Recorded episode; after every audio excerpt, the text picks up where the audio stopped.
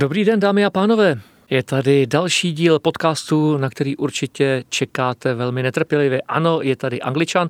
Angličan tak trošku v zastoupení, protože pan Hošek stále ještě tráví zaslouženou dovolenou. Myslím si, že v euforii v těchto dnech.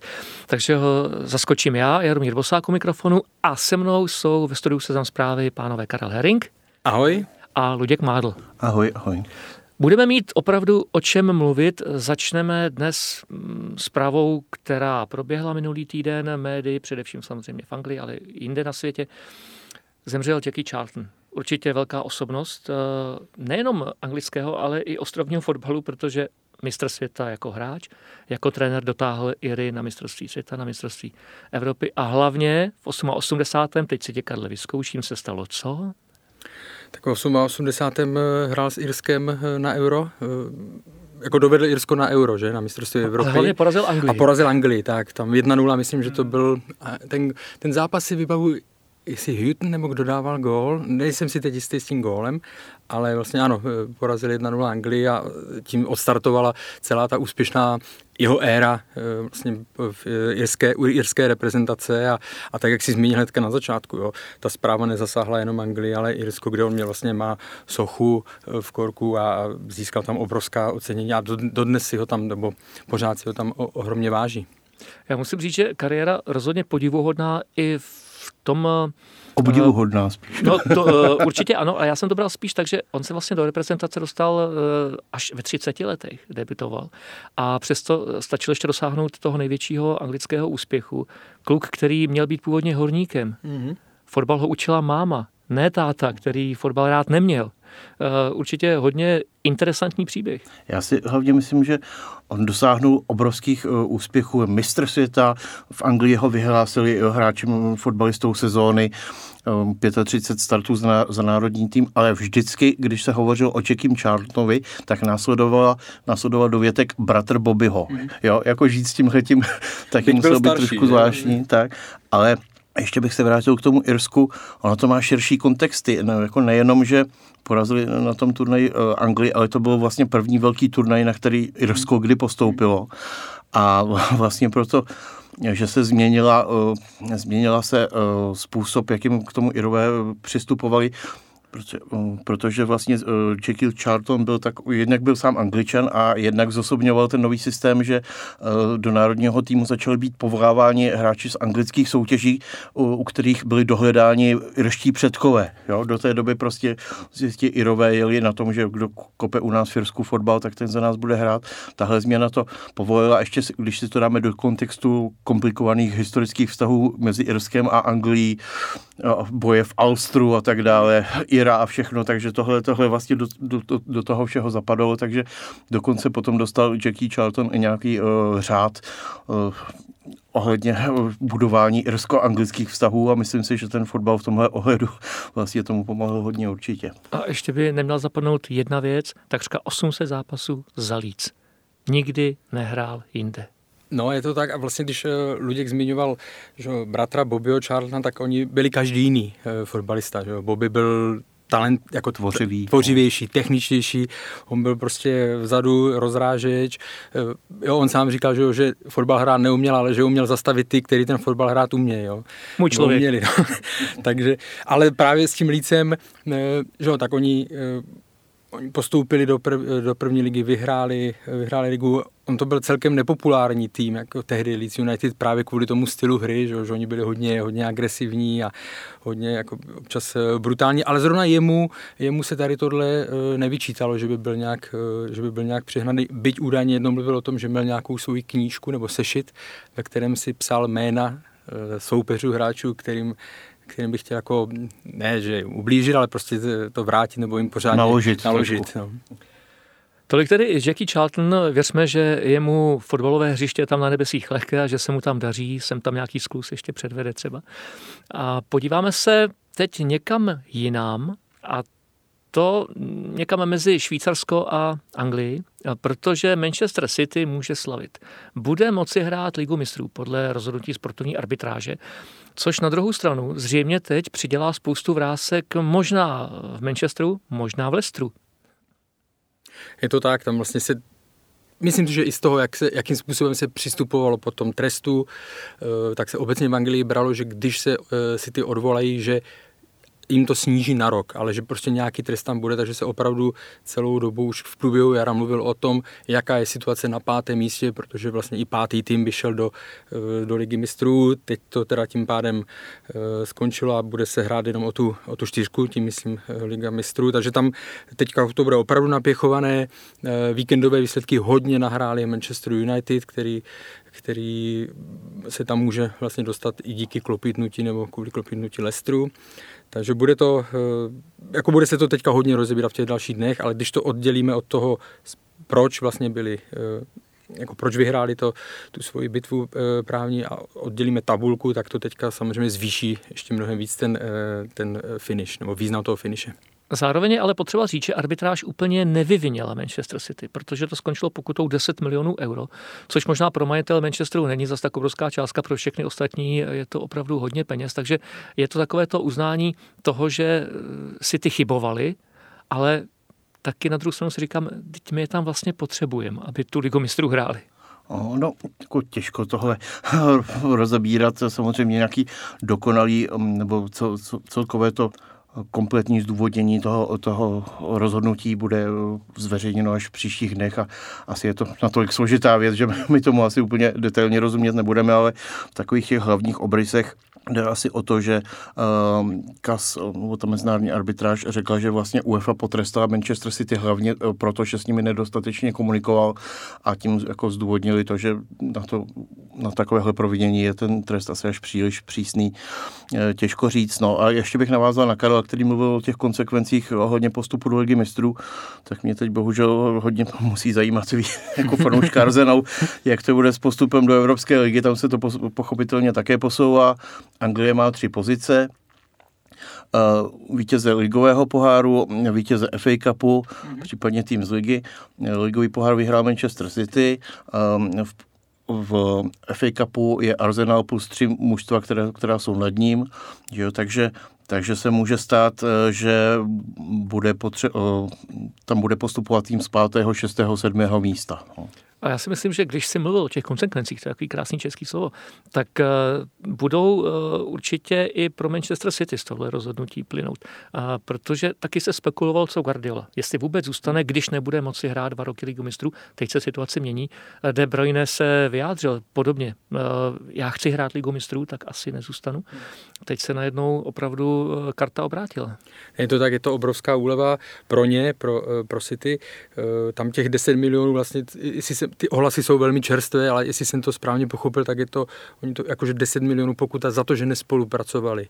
Jo, ale že, já si že myslím, vlastně, že to nebude tak úplně ale, pravda, že jde spíš o formu. Ale asi. přesně tak. Uvidíme, jak to tohle. Každopádně. Je to třetina původní pokuty. Ano, třetina původní pokuty a hlavně eh, samozřejmě to, že eh, si ty budou moc hrát v Evropě, tak pro ně to je vlastně oni, když se vypočítávalo, o kolik by přišli za ty dvě sezony, tak by se to týkalo 200 milionů liber by byla ztráta. A zároveň, co se tam eh, vlastně řešilo taky, že pokud by nemohli hrát, byť by ti hráči jako De Bruyne zůstali v City, tak by jejich zástupci už hledali cestu, jakým způsobem žádat o kompenzaci, protože ty hráči mají ve svých smlouvách uh, bonusy třeba za vítězství v Lize mistrů, konkrétně u De Bruyneho se to uh, pohybuje podle uh, The Times na úrovni jednoho milionu liber, a pokud oni by nebyli Eh, nebo by těm hráčům neumožnili hrát, tak oni by samozřejmě řešili, jakým způsobem to kompenzovat. No tak tohle padá, ale samozřejmě jsou to další úspory pro, pro City a hlavně uh, úspora nebo mizí jakékoliv eh, debaty o tom, jestli zůstanou nebo jestli s ním budou muset nějak jednat.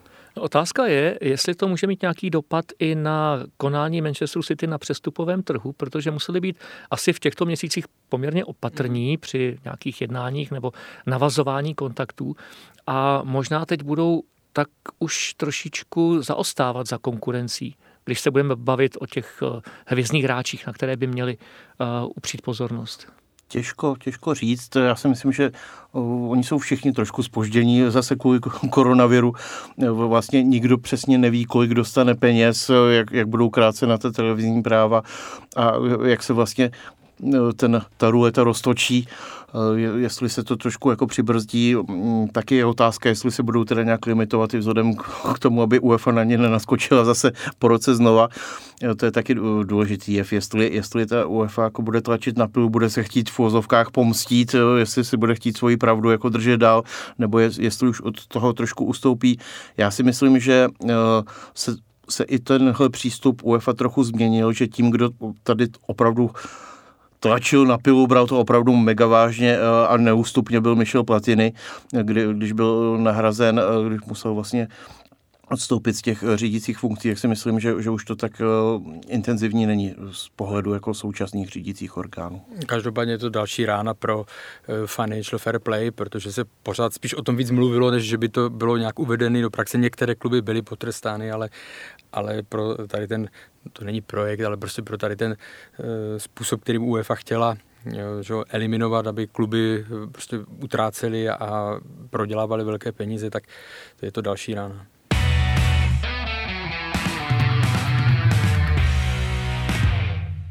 Posloucháte Angličana, podcast eh, Seznamu zprávy. Od mikrofonu vás zdraví Jaromír Bosák.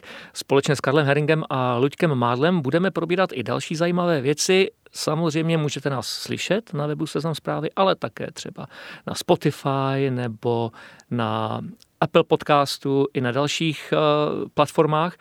A pokud to učiníte, tak si poslechnete něco o derby dvou průměrných londýnských klubů, které se utkali v neděli o sedmé místo. Arsenal Tottenham. Něco k tomu určitě mm, řekne muž, který tady obvykle sedá za tímto mikrofonem, pan Jiří Hošek. Tak si poslechněte, co ho napadlo o dovolené. Toby Alderweireld, tak se správně čte jméno belgického stopera, hrdiny střelce vítězného gólu severolondýnského derby. Musím říct, že pro mě osobně to nebylo derby se vším všudy, bez těch diváků, to prostě není ono. Je to jako byste eh, lízali kornout eh, se zmrzlinou, ještě nerozbalený. Eh, prostě tomu něco naprosto zásadního chybělo. A další podle mě velmi silný pocit je, že spolu opravdu hráli osmý a devátý tým ligové tabulky a vůbec si nepamatuju, kdy naposledy eh, tři kola před koncem ligy byli na tom Arsenal a Tottenham oba takhle špatně.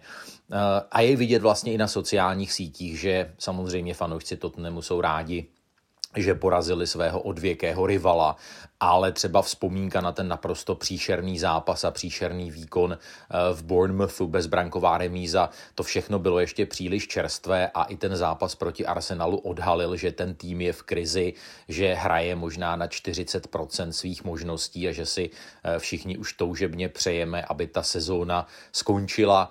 Jinak eh, z té záplavy statistických údajů, které se po každém takovém zápase objeví, mě asi nejvíc zaujal ten, že Eh, José Mourinho, co by coach v Anglii v domácím prostředí proti Arsenalu v Lize ještě nikdy neprohrál, ať už trénoval Chelsea, Manchester United nebo právě Tottenham. Posílám srdečný pozdrav do Angličana. Tak Jirka je spokojený, Luděk méně. Už eh, se na tu ustaranou tvář eh, díváme nějakou dobu a prohlásil už před chvílí velká potíž s hoslikou mistrů, ale s Evropskou ligou No, nebylo to určitě, Luďku, veselé odpoledne pro tebe. Tak chvíli, chvíli, chvíli to vypadalo dobře. Tři minuty. Ale ta chvíli netrvala dlouho, no, tak eh, je to prostě, je to pořád dokola, pořád stejný příběh. Arsenal je schopen ukázat, že v těch hráčích dřímou opravdu, dřímou opravdu výborné fotbalové kvality, ten v gol byl nádherný, no ale potom se stane to, co velmi často že přijde jako triviální chyba, sesypou se a přestože Tottenham nepředvedl v tom zápase, ale vůbec, ale vůbec, ale vůbec nic, tak se ten Arsenal zase porazil sám. Jako obvykle ty chyby, ty chyby se kupí, řetězí, jsou tam, obvykle se u nich objevují, objevují pořád stejní lidé těm, těm lidem jsou prodlužovány, nabízeny stále nové smlouvy, takže tam trošku se mi ztrácí ten víra v nějaký životní optimismus. No. Já musím říct, že když eh, jsem sledoval teď v několika zápasech po sobě obranu Arsenalu, tak jsem si říkal, že to je vlastně báječné cirkusové představení. Už tam chybí jenom cvičený zebry, lachtani a dva provazochodci. Eh, eh, klauni tam jsou, To ano. Kolega Staněk říká kejstončtí strážníci. ne, je to... Eh, jako musí to být pro, pro fanoušky Arsenalu fakt frustrující, protože to jsou stejné chyby, stejné známky, to se furt opakuje pořád okolo. Luděk zmínil, že Tottenham nehrál nějak spektakulárně. Ono jako vlastně proti Arsenalu to ani není důvod, protože stačí opravdu využít těch slabin, no, a ty jsou jasné. A Tottenham, že 4-4, hrál 4-4-2, prostě hráči tam vpředu, eh, Kane se Sonem eh, napadali tu trojku jejich, dělali jim problémy, odřízli je vlastně. A viděli jsme to u vyrovnávacího gólu, že, kde vlastně eh, tam byla špatná zpětná přihrávka, byl, ano, a byl z toho, byl z toho problém, byť jako se to možná někdy svedlo, nebo zase u toho byl David Luiz, ale tentokrát to nebyl ten hlavní, ten hlavní viník. Ale já jsem se třeba díval opravdu, u toho Arsenalu to probíráme už dlouhodobě, že, že to jsou že to jsou stejné chyby, že bude Arteta potřebovat eh, roky na to, že bude potřebovat peníze. Jenom pro zajímavost jsem se díval, eh, protože ty hráči jsou opravdu průměrní tam, nebo samozřejmě nějakým způsobem hrát umí, ale mají svoje to, limity. Ale mají svoje limity. A tak jsem se díval vlastně ještě dneska eh, dopoledne, s jakou obranou začínal Jürgen Klopp, když, když prostě přišel do Liverpoolu a ono je to fakt strašně podobné. Tam bylo tenkrát čtyřice při jeho debitu Klein, Sako, Škrtěl a Moreno, jo, což jsou hráči, kteří taky uměli dělat chyby chyby, eh, nedostali se přes nějaký vysoký level. To znamená, on to musel všechno kompletně nějak čo, změnit, to víme, jakým způsobem to změnil.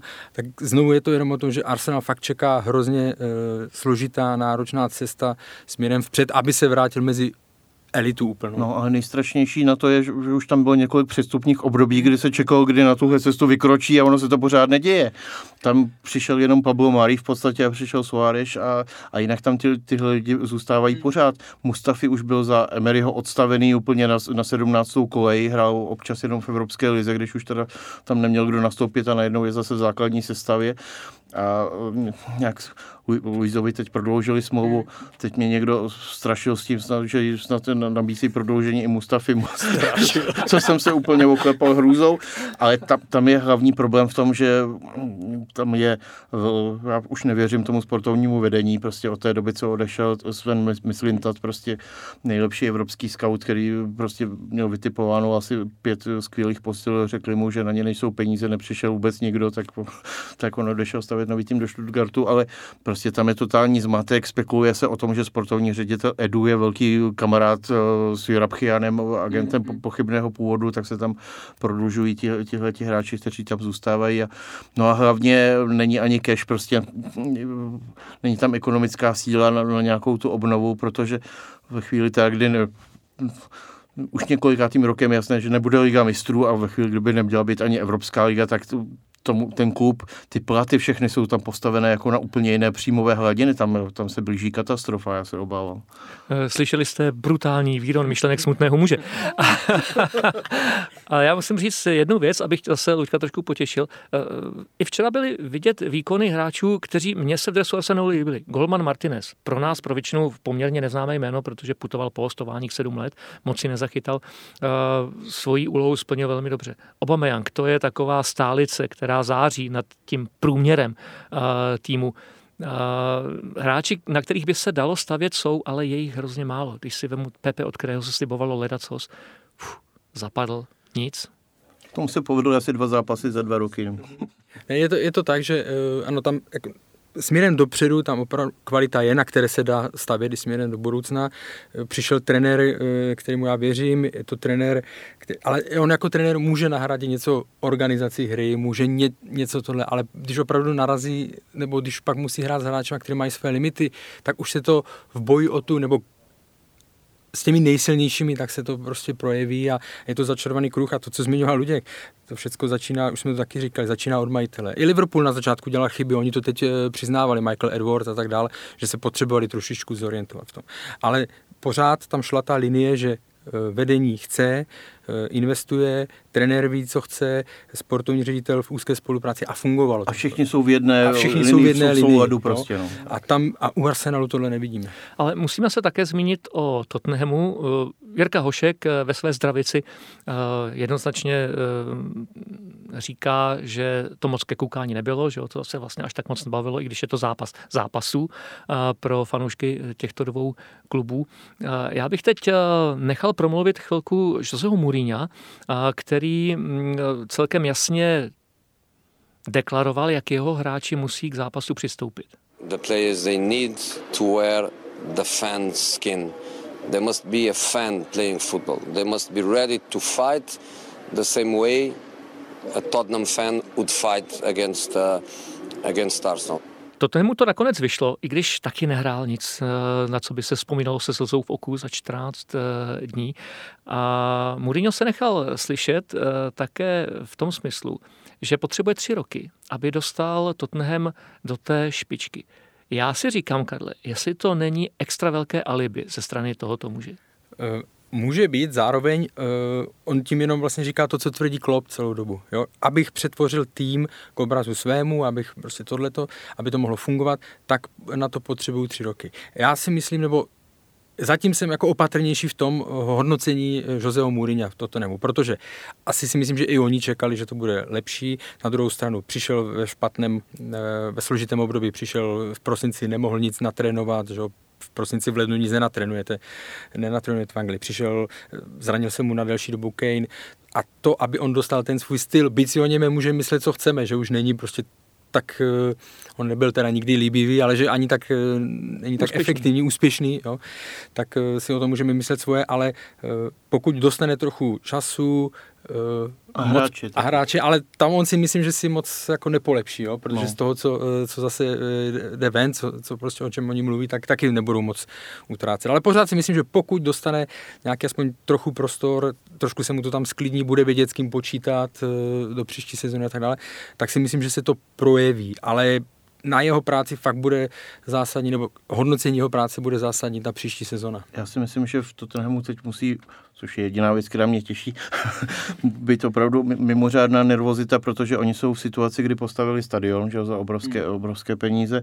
No a teď na to upozorňoval i New York Times, že ten stadion se stavěl proto, aby se vydělávali peníze na, na vstupenkách a když stadion musí být prázdný, tak o to větší prostě průšvih to je.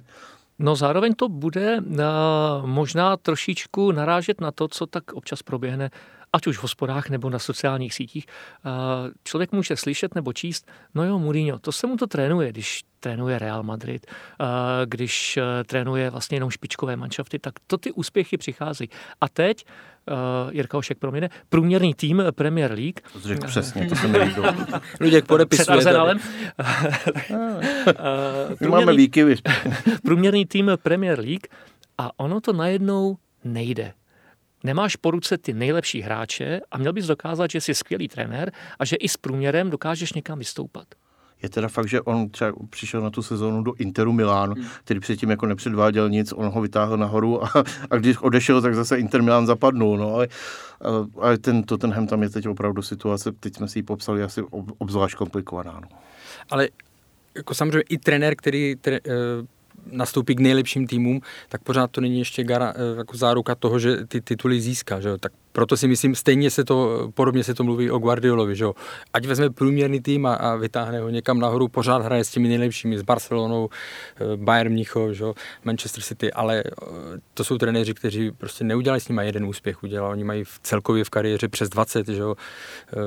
triumfů, Guardiola s Bayernem, to víš sám nejlíp, jakým způsobem dominoval, dominoval německé Já lize. Já takže... nespochybnuju kvality Mourinho, spíš Ale... jenom si říkám, že jestli se třeba už trošku nevyčerpal trenérský. To s tím, s tím souhlasím, že vlastně ten styl, kterým on, eh, kterým on triumfoval, ať už to bylo na začátku v Chelsea, jo, v Reálu si myslím, že to přece nebylo trošku jiné, ale takový ten jo, fotbal v Interu, Milán a tak dále, tak ten se ne, že chci říct přežil, ale už není prostě ten, vyšel už vyšel z módy. Víme, že teďka eh, je prostě nahoře fotbal, který předvádí. Guardiolův, eh, Guardiolovy kluby, Kloppovy kluby, nebo Klopp s Liverpoolem, Bayern, Bayern jo, takže to, a to, jsou, to je jiný styl, že jo, to je styl, který prostě aktivní, obrovské rychlosti, eh, napadání s míčem, jo.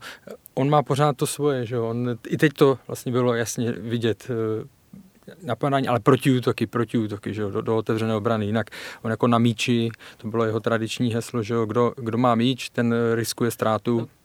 Víš co, tam je výhoda, že když jdeš proti Arsenalu, tak jdeš vždycky do otevřené obrany. Proto stačilo průměrný výkon, jak říká. A když už jsme o Tottenhamu, tak nemůžeme nezmínit i tragickou věc, která se odehrála v noci eh, z neděle na pondělí, eh, protože byl zastřelen bratr Serge Oriera, právě obránce Tottenhamu, také fotbalista, 26-letý, eh, ve Francii.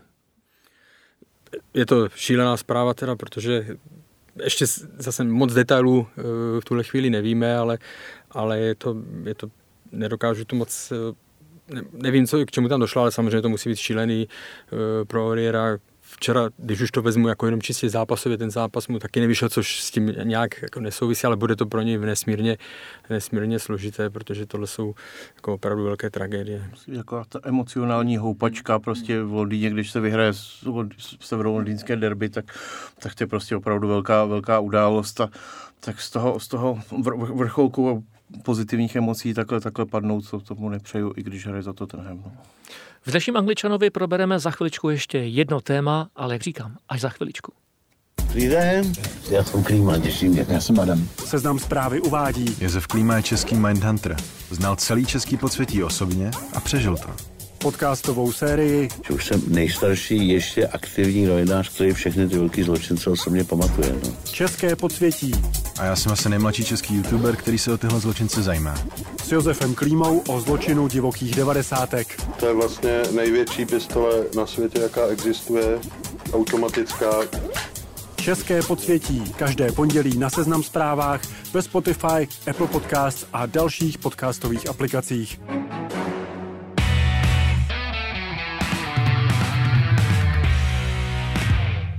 Pořád je tady s vámi Angličan a to téma, které jsme si nechali na závěr, to má přesah nejenom po Anglii, ale řekl bych po celé Evropě a svým způsobem třeba i k nám. Případ e, fotbalisty Zaj z Crystal Palace, který byl atakován na sociálních sítích 12-letým klukem, bylo mu velmi vulgárně nadáváno a svým způsobem i vyhrožováno. No a situace se vyřešila velmi, velmi rychle. Za pár hodin autor toho eh, statementu sedí ve vězení ve 12 letech. A to je to vlastně, o čem se tady celou dobu v průběhu těch měsíců bavíme. Nikdo neříká, že v Anglii jsou svatoušci a že tam všechno funguje, jak má. Jsou tam tady ty problémy za poslední rok a půl, eh, ty problémy eh, z rasis, jako rasistických urážek a tak dále. Ten počet opravdu narůstal, nebo aspoň se o tom začalo určitě víc mluvit, ale pro, rozdíl v Anglie versus zbytek, nebo konkrétně u nás je, že tam se to řeší okamžitě. Jo? A tam a je zájem to tam řešit a je zájem prostě jednoznačně ukázat, že, že to neakceptují a že prostě trestají. Jo? Takže v tom já vidím ten největší rozdíl, je opravdu smutný. Eh, byť otázka 12-letý kluk, eh, tím vůbec to nějak jako neobhajuju, ale prostě jestli v těchto případech nejvíc asi pomůže nějaká jako výchova nebo edukace víc než nějaké tresty, byť ten trest samozřejmě musí přijít. Já si spíš říkám, jestli to nemá být exemplární příklad eh, pro všechny ostatní, že hoši tady už ne, teda tady končíme. Aby si jako vůbec uvědomili, že nějaká zodpovědnost za, za to existuje. Já kolikrát prostě si člověk jako pročítá na těch sociálních mm. sítích ty, ty reakce, oni tam jsou všichni pod nějakými uh, vlaječkami a přezdívkami a, a šiframi, že jo, a, uh, a člověk jako nevím, já vždycky nevím, koho si mám pod tím představit, jestli je tam desetileté dítě nebo někdo 55 letý s mozkem 12 letého dítěte, jo, a, a já bych to ještě převedl trošku do jiné roviny, nedávno byl tady v Česku případ, že snad nějaká prodavačka v knihkupectví nebo něco takového někde na sociálních sítích eh, měla nějakou prostě rasistickou zmínku, která, eh, která prostě začala jakoby rotovat a, a ten její zaměstnavatel ji na základě toho prostě asi do 24 hodin propustil. A teď ten šok, který nastal jako na těch sociálních sítích, jak to vůbec jako je možný, že někdo to bere, vezme takhle jako vážně. A tady si myslím, že je ten největší rozdíl v tom, Vnímání. co jsme si teď hmm. popsali, jak prostě na to reagují v Anglii eh, a jak, jak to tady šokuje lidi u nás. Tady si všichni myslí, že můžou prostě nadávat prostě uh, vy, vyhrožovat. vyhrožovat prostě úplně cokoliv. To, to je strašlivá a nikomu se jako nic nestane a já, já si jako myslím, že to je asi ta dobrá cesta, aby, aby se to nějakým způsobem uh, ti lidi dozvěděli, že, že s tím jako můžou mít problém, když se chovají tímhle způsobem. Já si dovolím na závěr drobnou poznámku, když jsi se ptal uh, na to, kdo to vlastně je, kdo píše tyhle ty statusy, tak uh, já ti můžu říct, kdo to určitě není. úspěšný člověk, spokojený sám se sebou a se svým životem. A ten to neudělá, nemá proč. To je tečka s dnešním angličanem. Já poděkuji Karlu Heringovi. Já díky za pozvání. Eh, Luďku Mádlovi. Děkuji taky. A příští týden už se můžete těšit zase na pana Jiřího Hoška. Mějte se hezky.